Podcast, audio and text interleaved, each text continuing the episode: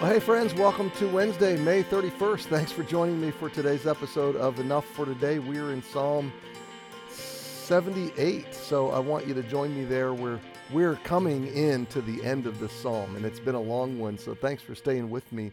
72 verses, and we are picking it up today in about verse 60. So we're studying, we're following the trajectory of a nation who belongs to a faithful God, but they are unfaithful to him. And he continually pursues and pursues and forgives and forgives, but then eventually his anger, his mercy, I'm sorry, his mercy comes to uh, a, a place of giving place to his wrath. His judgment has to fall. And this, this on off relationship we trace really through the entire Old Testament.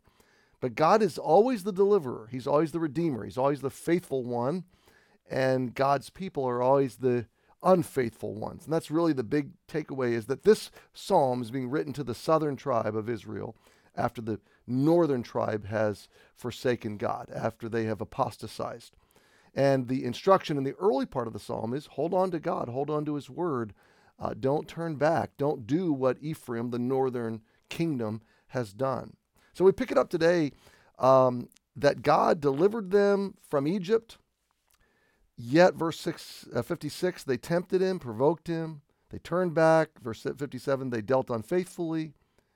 They were turned aside like a deceitful bow. So, uh, like a, a, a, bow and arrow, a bow that's uh, that's the tension is uneven, and so it's going to shoot the arrow the wrong direction. Israel keeps going off in the wrong direction. They keep getting away from God. They're prone to wander. Uh, so they turned back, they dealt unfaithfully like their fathers. They were turned aside like a deceitful bow. Moses predicted this, Joshua predicted this. We're now in the time of uh, really after Joshua coming into Judges, the early years of the nation of Israel, before the kings, before the split of the northern kingdom. So they come out of Egypt into the promised land. That was a big time, Joshua, the conquering and the dividing up of the land. When they did this, they did this at the city, or they built a place called Shiloh.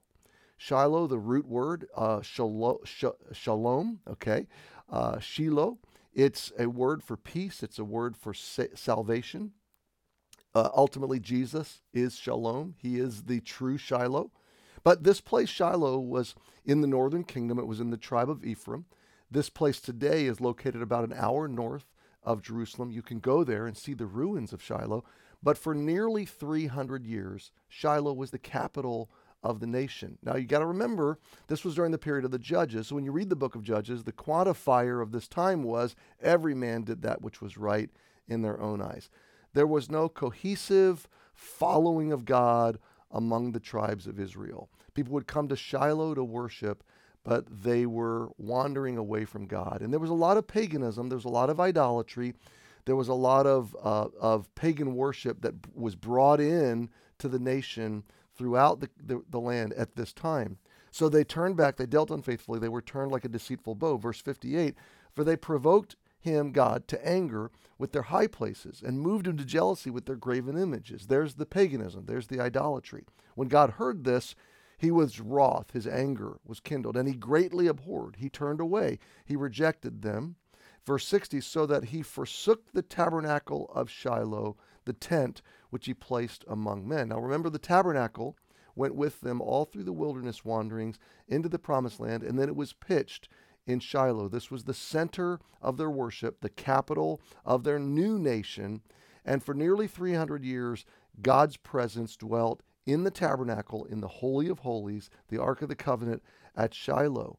But what happened, historically speaking, the Israelites, because of their pagan worship and because they began even to worship the Ark of the Covenant in place of the God who manifested his presence at the Ark of the Covenant. They really got everything mixed up and they began to worship the artifacts, the material expressions, instead of the God of these, uh, uh of these material expressions. And so they got away from him and they lost the Ark of the Covenant. They took it out to battle, if you remember the story, and I'm just extemporaneously trying to remember. They took the Ark out to covenant out to battle like it was a good luck charm. They treated God like a good luck charm, and the Philistines captured the Ark. And for some time, the Ark then was out of the possession of the nation of Israel. And this was a dark time. And it was a time of the sense that God had forsaken them. Had he totally given up on them? No. But they turned away from him. So they essentially removed themselves from the covenant love and the covenant presence of God. And so God removed himself from their presence. He forsook the tabernacle of Shiloh, the tent which he placed among men, and delivered his strength into captivity and his glory into the enemy's hands. This, this manifestation of God's presence and glory, the Ark of the Covenant, was given over to the Philistines. He gave his people over also, on, excuse me, unto the sword, and was wroth with his inheritance. So they lost the battles um, against the Philistines. Verse 63 The fire consumed their young men, and their maidens were not given to marriage. Their priests fell by the sword, and their widows made no lamentation. You can read uh, about these situations early in the book of 1 Samuel. It was a very bad time before King Saul, during the time of Eli the priest, Hophni and Phinehas, his sons, and then eventually Samuel. Samuel was used by God to kind of uh, hold things together until uh, God anointed David. We're getting a little ahead of ourselves. Their priests fell by the sword, their widows made no lamentation. Then the Lord awaked as one out of sleep, and like a mighty man that shouteth by reason of wine, and he smote his enemies in the hinder parts, and he put them to a perpetual reproach. Moreover, he refused the tabernacle of Joseph and chose not the tribe of Ephraim, but chose the tribe of Judah, the Mount Zion, which he loved. Now, let me just encapsulate everything we've just read very quickly and bring today to a close. The ark was in the possession of the Philistines all through the life of Samuel, all through the life of Saul, uh, the, the first king of Israel. You're coming now into 1 Samuel and then, and then into 2 Samuel. And then God rejected Saul because of his pride and anointed David. David became king.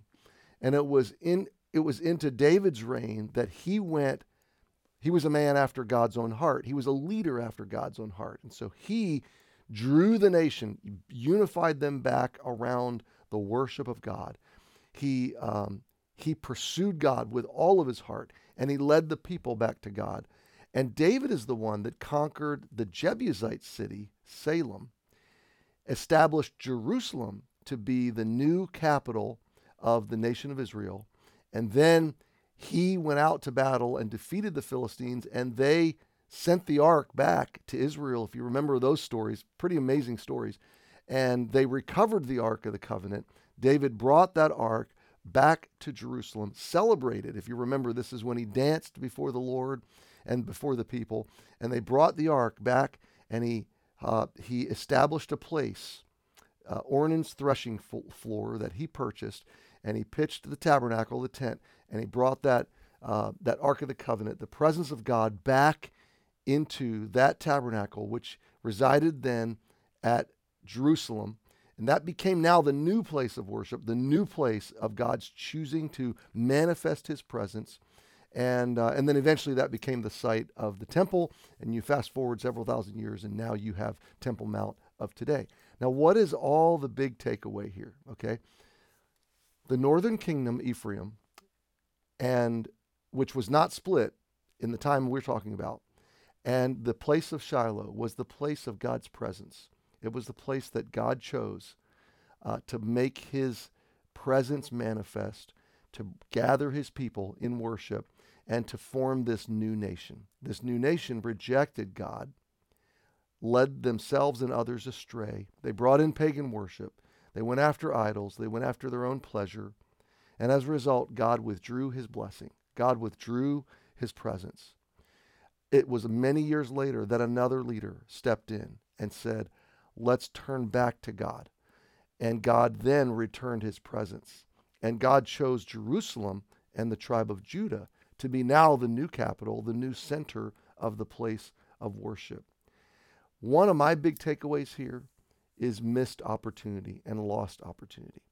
God will accomplish his purposes with or without me, but he wants to use us. He wants me to be engaged in his will. He wants to manifest himself through us together. If we choose to reject him, he will withdraw the purposes that he would have done and he'll accomplish them another way. The northern tribe, Ephraim, and all the northern tribes missed their opportunity because they continually forsook the Lord.